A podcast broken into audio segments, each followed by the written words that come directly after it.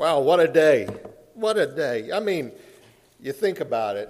Of course, they've been telling us for several days we would have some weather today. I'm glad it wasn't so bad you couldn't get out. Streets not terrible in most places. So I'm, I appreciate you getting out, being brave and coming out. And I got to say, it sure looked beautiful at our house a little earlier. Probably did at yours too. Beautiful floating snow coming down, I was thinking, why couldn't this have been on a regular work day for people instead of on a Sunday? You know, what is it about Sunday that seems to attract that? I'm glad, though, that we can be here together today. I did fail to put in the announcements. I did fail to put in the announcements. It wasn't Keith's oversight, it was mine. Joan Keenan, I believe, is supposed to have a a, a procedure, and I can't remember whether it's today, uh, tomorrow, or the next day. Anyway, she's supposed to have one in the next day or so. And so remember Joan and Kevin in your prayers as well. And there were others we could add to the list. You know, I noticed last Sunday morning, about halfway through my sermon, this clock up here was not moving, and it's still sitting at 9:20. So, as Bill says, it's right twice a day, and uh, I'm probably wrong all day long. But I'm glad, I'm glad that we can be here today. Glad we can share this time. We've got a lot of things going on, but we still want to be here and we still want to worship. I appreciate those who are watching at home. For those of you who are undergoing testing and so forth. We look forward to hearing positive results. If you're overcoming some of the virus or other illnesses, we look forward to you being well and we can hopefully be back together. Appreciate Keith's prayer. You know, we do hope the vaccine will do a good job and help us in, in uh, our social opportunities and get together. And so we look forward to good things in the days ahead, uh, in the ahead of us. And today we'll just think the snow looks pretty. How about that? Let's talk about what I call pressure and choices, and choices that are good and bad. I said we're going to look at Matthew 26, really a big portion of that chapter we're going to mention here, but let's just read a couple of verses so we kind of get a setup of what's going on. I alluded to it a few moments ago, but we want to get the setup of what's going on here because here we are at the Passover, and it's the last one that Jesus will have with his disciples.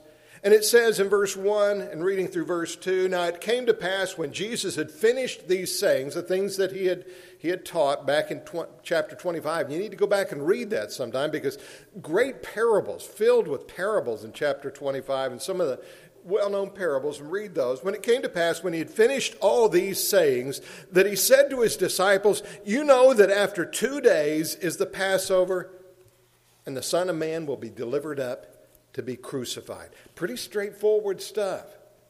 From there, we go into what goes on at this gathering. And then other things follow after that, and the, the final assembly of the people of the disciples, and what we often refer to as the Lord's Supper and the, the Last Supper gathered together in that occasion. But you know, I want us to think about this because this passage, we come down to the end of the the physical present ministry of Jesus, and there's a lot of pressure going on, and we see that taking place. And I think about in our lives, I think there's a lot of pressure on right now. There's a lot of pressure. We feel it, whether it, we should or shouldn't. There's a lot of pressure out there to be, to do, to not do, and, and all of these things, kind of the, the pressure of worries and concerns about health of, of people and families. And I said worries, and people say, You're not supposed to say worries. Well, sometimes it gets to that point, whether we should be worrying or not, but there are those concerns that are there, a lot of pressures. And we may, we may in our lives readily complain about the pressures of life, but I've been reminded we need pressure to live. We need pressure to live. Somebody said, You got to remember, you don't get the toothpaste out of the tube without pressure. That's just the way it is, and that's the way that's the way life is. Blood doesn't course through your veins without your heart applying some pressure to it. Now I know it can get pretty high sometimes, but we need pressure to be alive, to know we're alive. And isn't it something that high pressure weather systems, high pressure weather systems, high pressure, generally bring fair weather. Maybe we think about that in our lives, and when we're under pressure, maybe fair weather is on its way. But let me tell you a story. Let me tell you a personal family story. I'll tell you right up front that's what it is. If you don't want to hear my personal story, just kind of shut off for a moment. We'll get back to the gist of the lesson in a moment. But I think it's a great story. It's a personal family story about pressure and it's not about my wife or my children. Okay? I've told enough bad stories about that. This one goes back a ways. In 1947, in 1947, there was a young preacher who, uh, who asked a pretty young lady, a pretty young lady, to marry him. And she agreed to do so. And in the course of things, he gave her a fairly simple but very attractive, nice engagement ring. Not the one in the picture, but just that's symbolic or whatever. Gave her that ring. Now, the young lady, the young lady was finishing her schooling to be a nurse. She was nearly through with her schooling to be a nurse and was from people of very limited means and, and so forth. They didn't have money and so forth, but that didn't bother the young preacher because he didn't have any money either, just barely getting by. He, is, he was fresh out of college uh, about the year before, had gotten out of college in the previous year, and he was just beginning his life and uh, just barely getting by on what he had as well. But they plunged ahead. They plunged ahead decided they were going to get married because they were, you know how it is, they were deeply in love and they were going to get married and they went about their ways and they moved forward. But they did have a struggle. There was a struggle they had. You see, the, the young preacher was living in a rooming house where he rented a small bedroom, had bathroom and kitchen privileges. He shared a, re- a bathroom with several other people in the house and he could use the kitchen if it wasn't being used by other people at the time, had some privileges there. But basically, he was renting a small room from someone there in town. The young lady wanted him to set a wedding date. She kept trying to get him to set a wedding date, and he said, Well, I just can't, until I can get things together, until I can, can do this. He didn't want to marry and take his young bride into a rooming house that was shared with a bunch of other people to live at that time. That was his thought. Now, whether you agree with him or not, that was his thought. But his very pretty fiance expressed to him she didn't care. She was willing to live with him anywhere, but he was very hesitant. So the problem was that she wanted to set the wedding date, and the poor young preacher uh, hesitated in order to figure out how he could get enough finances and how he could get enough money together to improve their living conditions so they wouldn't have to live where he had been living. But that disagreement reached such a point and became so tense that on a certain day when he would not relent, and she wanted so much to set that date, she removed her engagement ring and threw it at him and walked away from him. Well, that got his attention. He caught up with her. As she left, he caught up with her. And she relented, took back the ring. And a few weeks later, on November the 4th of 1947, the two of them were married in her hometown. They took a, a, short honeymoon. They didn't have any money much, but they took a short honeymoon, went away for just a very few days, and made their way back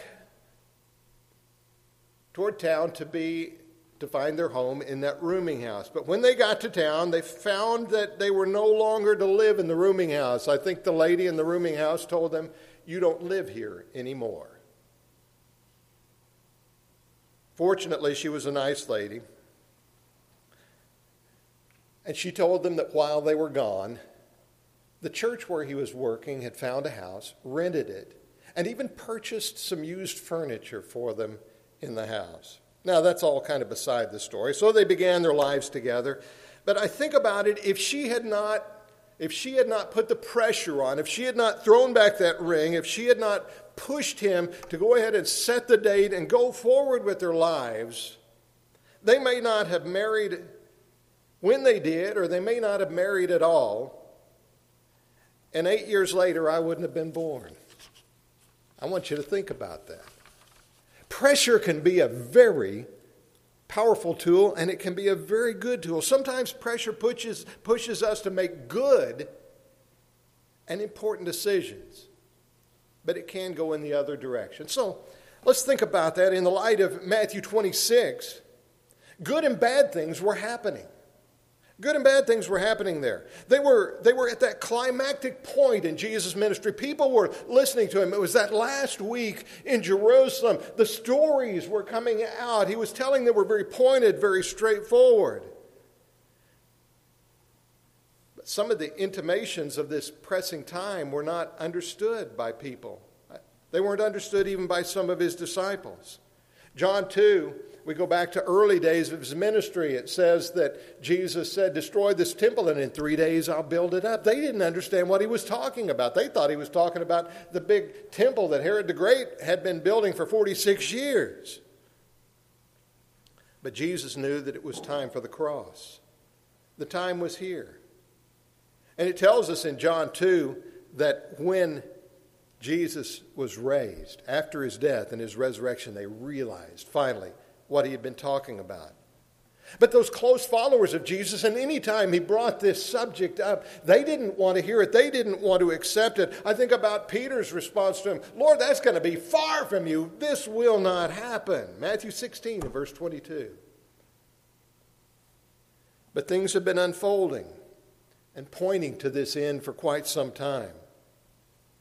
And recent events and those recent lessons in chapter 25 and even in chapter 24 of Matthew had emphasized the changing of events, the coming of something special, and the, the need of preparation and being ready. There was a real pressure that was, that was coming on in these things. And I want you to think about just in this, this chapter, there were choices that were made under pressure that came to a head at this point. The pressure was there, Jesus was there, the Passover was there, a lot of things were going on. And I find that in verses 2 through 4, there was a plot by the chief priests and scribes and elders. They came together trying to figure out how they could get rid of Jesus. I'm beginning to think, well, let's get somebody and we'll get somebody to do it. We'll put some money out there. We'll put 30 pieces of silver on the table and somebody will turn him in. Somebody will take care of this business. So there was a plot by those chief priests, the scribes, and the elders to get rid of Jesus, and it came to a head right then. But at that gathering that's early, early in Bethany, and in that gathering that took place there, evidently in a Pharisee's home in Bethany, somewhere near the home of Mary and Martha and Lazarus, because Lazarus was at this meal. Mary came in and anointed Jesus' feet with an ointment, a, a very nice ointment with a great aroma that was very, very expensive. And John 12 tells us it was Mary that did this. And some of the disciples struggled with that, but there was that beautiful anointing. And Jesus said, She has anointed me for my burial. What a beautiful thought. Pressure, making good choices. And again, there was a bad choice. There was the deal Judas made to betray Jesus here in this time. He'd gone to the chief priests and scribes and so forth. He says, Hey, I'll do it. They'll give me 30 pieces of silver. I'll do it. He took the money and he set about to figure out that time and place to betray Jesus. And we find right here in this chapter, verse 14, 15, and 16, he made that deal to do that right there, thinking that, knowing he was doing it, thinking about what a bad choice that he made on that occasion under pressure.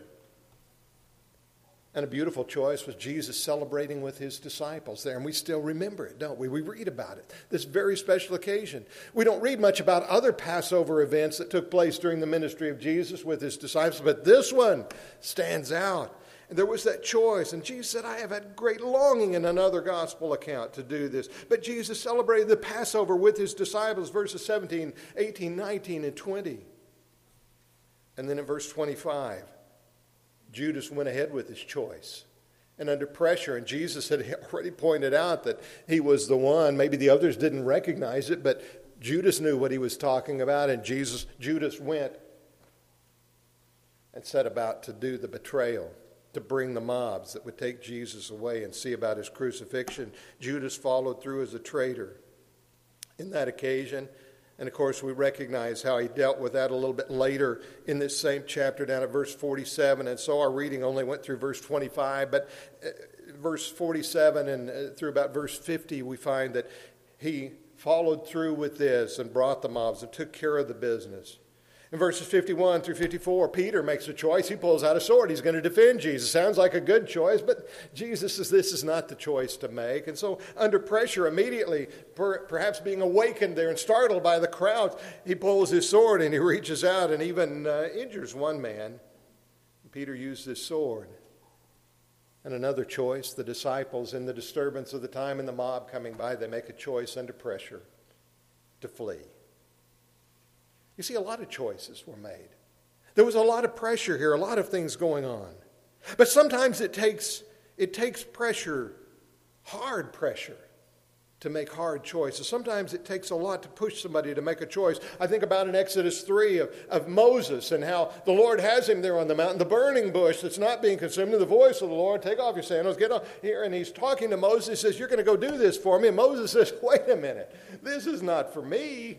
I'm not the guy for this. And the Lord says, Yes, but if I go, they won't know who sent me. Yes, I'm going to tell you who sent you. If I go, how am I going to prove it? And he says, Here, throw down your staff. He gives him all kinds of Lord, I'm not the guy that can talk like this. I got your brother. He's going to be prepared to do it. It took a lot of salesmanship and a lot of pressure to get Moses to do what he did. And look how that turned out. The best choice that Moses made in his life.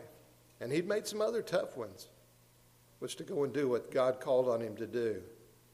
And Jesus' choice, we got to say it's a good choice because he knew what was at stake. The writer of Hebrews would say, as we've quoted so many times, who for the joy that was set before him, who for the joy that was set before him endured the cross and despising the shame and sat down on the right hand, the right hand of God. Jesus knew what was at stake when he made that choice. He knew what it was going to cost him, but he knew what was at stake, and the pressure of the choice brought him to do it. I'm just trying to tell you that these, these hours and even the days, the, the week before the cross, especially, were times of high pressure, and a lot of choices were being made. And so, what does it mean to you and me? What does it mean to you and me? We have to make choices when the pressure is on. As I said in the very beginning, we feel like there's quite a bit of pressure, don't we? We feel like we've got quite a bit of pressure going on, not just, not just the pandemic, not just getting out in the weather. I mean, we just had an ice storm, then we come back and have beautiful weather, and then we have a snowstorm. What's the deal with that? Anyway, but seriously, don't you feel like there's a lot of pressure in our society today? A lot of tensions that are out there, a lot of arguments that are there. We worry about saying the right words or, or using the wrong words at times when we're not thinking. Maybe we, we, we say something that we didn't intend. And the implications of it are pretty tough when that happens. Well, friends, when we find ourselves under stressful pressure, there are a couple of things we may do. When we feel like we're under pressure and we know the choice has to be made, we may want somebody else to make that choice. somebody else make that choice? Kind of like getting everybody in the car to go out to eat and say, Where does everybody want to go to eat? I don't know. Somebody's got to make the choice, don't they? That's ridiculous to use that as an illustration, but that's the way we are sometimes. Even when it's very important choices, we don't want to face them because we recognize consequences might be very, pardon the word, dire. And it's difficult to make those tough, tough choices. And when you make the ones that, that have to do with life and death, do we pull the plug? Do we not pull the plug? Do we take this? Do we do this? Do we just let nature run? What do we do in this case? Tough, tough choices. We like somebody else to make those choices. When Jehoshaphat was with Ahab, and Ahab wanted him to go to war with him, and he said, Well, let's hear from a prophet. He wanted somebody else to tell him what he should do. Oh, yeah, it's right to seek God, I understand. But he wanted a prophet of the Lord to come in and tell him what he needed to do. And then he didn't do it, do what the prophet said anyway. We want somebody else to make the choice for us. Or maybe we just make a random choice. We just say, eeny, meeny, miny, mo, and see where it lands. Toss the dice, spin the dial, whatever. Close your eyes and pin the tail. Where's it going to go? Just make any choice at random. But let me offer you this. Let me offer you this in regard to this, and, and I think this is good. I, I you know, this this is a really good lesson, and the people that didn't, hopefully they're watching it. This is a really, really good lesson. let me offer you to you some thoughts. When you're making any choice, remember this. Number one, remember Pressure is never an excuse for doing the wrong thing. Don't go back and say, oh man, I just, I made a bad choice because there was so much pressure on me. There's an Old Testament story in 1 Kings 13 where a prophet was sent to do a job and he was told, Don't eat or drink while you're there. You go there, do the job, and you turn around and come home. Well, there was an old prophet came up and told him that the Lord had told him, Stop and come into my house and eat with me. That's what the Lord told me to do. Well, the guy was lying. But the prophet who had been sent listened to him and went with him and died as a result of it. There's a lesson in there. Pressure is never an excuse for doing the wrong thing even if it's claimed to be from God. People will tell you, God told me, that's why I've done it, that's the thing. Galatians 1 and verse 8 is a powerful verse that we need to remember. Said, even if an angel from heaven comes and gives you a different gospel, a different message, let him be accursed. Pressure is never an excuse for doing the wrong thing. Secondly, pressure can reach into emotions that have never been, that have been held in check and been covered up otherwise. If pressure can reach down and can touch us in ways when that's why it's good sometimes. It can make us do things that we might have hesitated otherwise. It can reach emotions that have been held in check. Think about those people that listened to Peter and the others on that Pentecost day in Acts 2 in verse 37. Their guilt was there, but when Peter preached about it and laid it all out before them and finally came down to the you brought about the death of Jesus, it says it cut them to the heart. Did they know what they had done? Had they all been players in this game? Not necessarily, but they had allowed it to happen. And suddenly now it was past them, but now they're saying, oh, and it cut them to the heart when they realized what they had done. It can reach emotions that have been held in check as Peter put on the pressure that day. Thirdly, pressure can make us go along with the crowd. The crowd is not always wrong, I know. But I think about those people that I mentioned there. Did they all really want Jesus to be crucified? When he was brought to Pilate that day, when they was run through the city in the way that he was, when he was put on that cross, and people had hollered out, Crucify him, crucify him. Did they really want him crucified? Were those people all on board? But the pressure of the day, the force of the leadership, and all of those had brought them to do what they probably did not really want to do. Pressure can make you go along with the crowd and justify it. Well, that's what everybody else was doing. And you know what mothers have always said about that. And then, number four, pressure can make you feel you have to do, that you have to do what you would never have done in lesser circumstances. In other words, I never would have done this if it weren't for this pressure. Now, again, that can be good, one of the great Old Testament stories is the story of Esther. You remember that? Great story in Esther. Go back and read that one again. It's a short story, it won't take you long. But read that story of Esther and get over to the fourth chapter when Mordecai is trying to convince Esther that she needs to do something about saving her people, and she's wondering, What can I do about it? And he says, You got to go to the king. She said, I haven't been called to the king because she knows if she tries to go in, he might not hold up his scepter, and she or anybody else that did that when he doesn't hold up his scepter is subject to death. But I love Esther's remark when she realizes Mordecai puts the pressure on her to go and do it. And she says, I'll go, and if I die, I die. She was accepting. She would not have done it if not for the pressure of that day. It can make you feel that you have to do what you wouldn't do under any other circumstances. Let me give you two more. Pressure can make us finish. Pressure can make us finish. If you're running in a race, you're not supposed to do it, but one of the things you tend to want to do is just look and see if somebody's right behind you. I've known a few football players that should have looked to see if somebody was coming up behind them. They might have gotten away, but well, that's another story. But pressure can make us finish. If you know somebody's on your tail, that somebody's just about to pass you, it can push you to go that little bit of extra effort to finish. Paul writes in 2 Timothy 4 said, I fought a good fight, I've finished the course, I've kept the faith. Then the next line Therefore, henceforth, there is laid up for me a crown of righteousness that the Lord, the righteous judge, will give to me at that day. He said, pressure can make us finish. Knowing what's ahead, knowing what we will achieve, knowing what's there can make us finish the race. Keep in mind, keep your focus on what's there, and that pressure can help us finish. And one more pressure can bring us together. You know, I've spent a lot of years trying to encourage people in coming together in the assembly. I used to use Hebrews 10:25 a lot and probably abused that passage a few times, but there is still something in that passage that says the assembling together is important.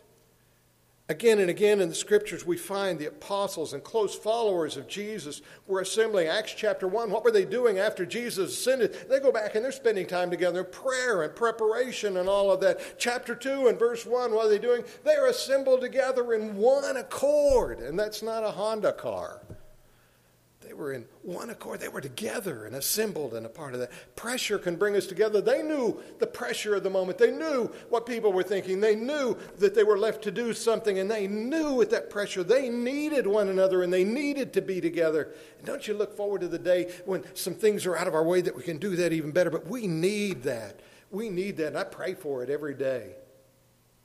I hope you do too. Pressure can bring us together. I was thinking about some of the earliest days of this pandemic when some of us were dumb enough to think it's going to be gone in a few weeks. It'll come in, it'll do its business, and it'll go out of the way, and we won't have to deal with it anymore. And how Trey told us we're just at the beginning. And he was right. He was right.